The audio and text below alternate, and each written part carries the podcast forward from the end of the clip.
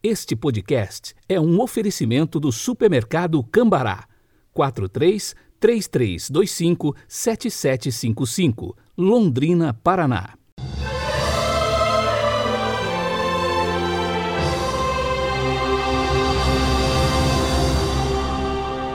Quarta-feira, 10 de março de 2021, a cor litúrgica de hoje é o roxo e o pensamento é de Santo Afonso Maria de Ligório, abre aspas.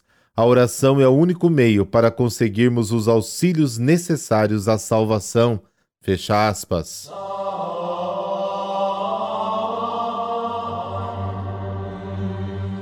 Pelo sinal da Santa Cruz, livrai-nos Deus, nosso Senhor, dos nossos inimigos.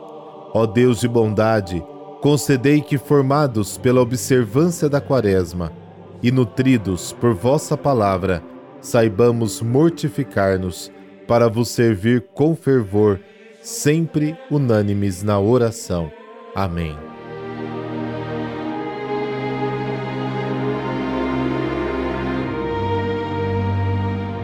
Mateus, capítulo 5, versículos de 17 a 19.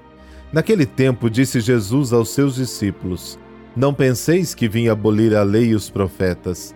Não vim para abolir, mas para dar-lhes pleno cumprimento. Em verdade vos digo: antes que o céu e a terra deixem de existir, nem uma só letra ou vírgula serão tiradas da lei, sem que tudo se cumpra. Portanto, quem desobedecer a um só destes mandamentos, por menor que seja, e ensinar aos outros a fazerem o mesmo, será considerado o menor no reino dos céus. Porém, quem os praticar e ensinar será considerado grande no reino dos céus. Palavra da salvação, glória a vós, Senhor.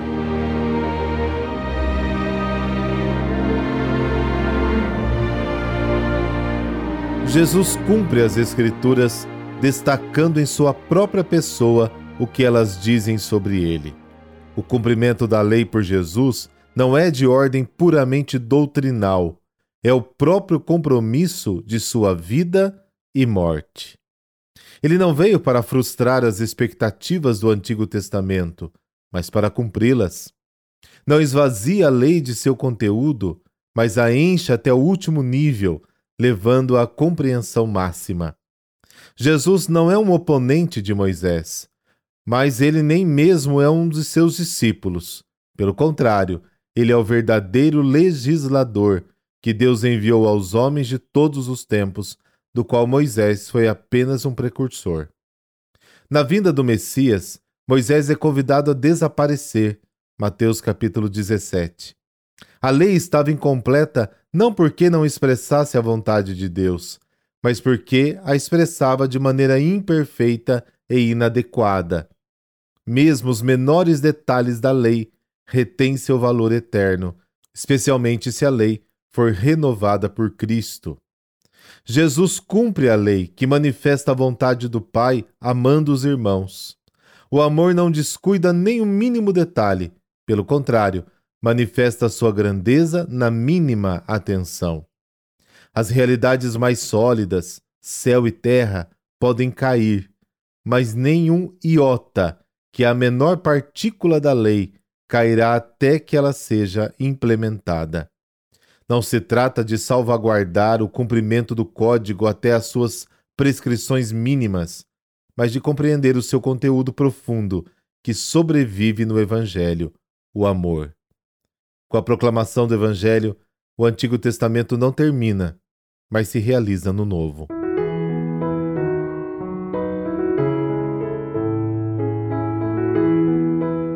E hoje a igreja celebra São Simplício. O santo deste dia foi um excelente papa da Igreja Católica num período difícil da história da igreja, pois ocorria a queda do Império Romano.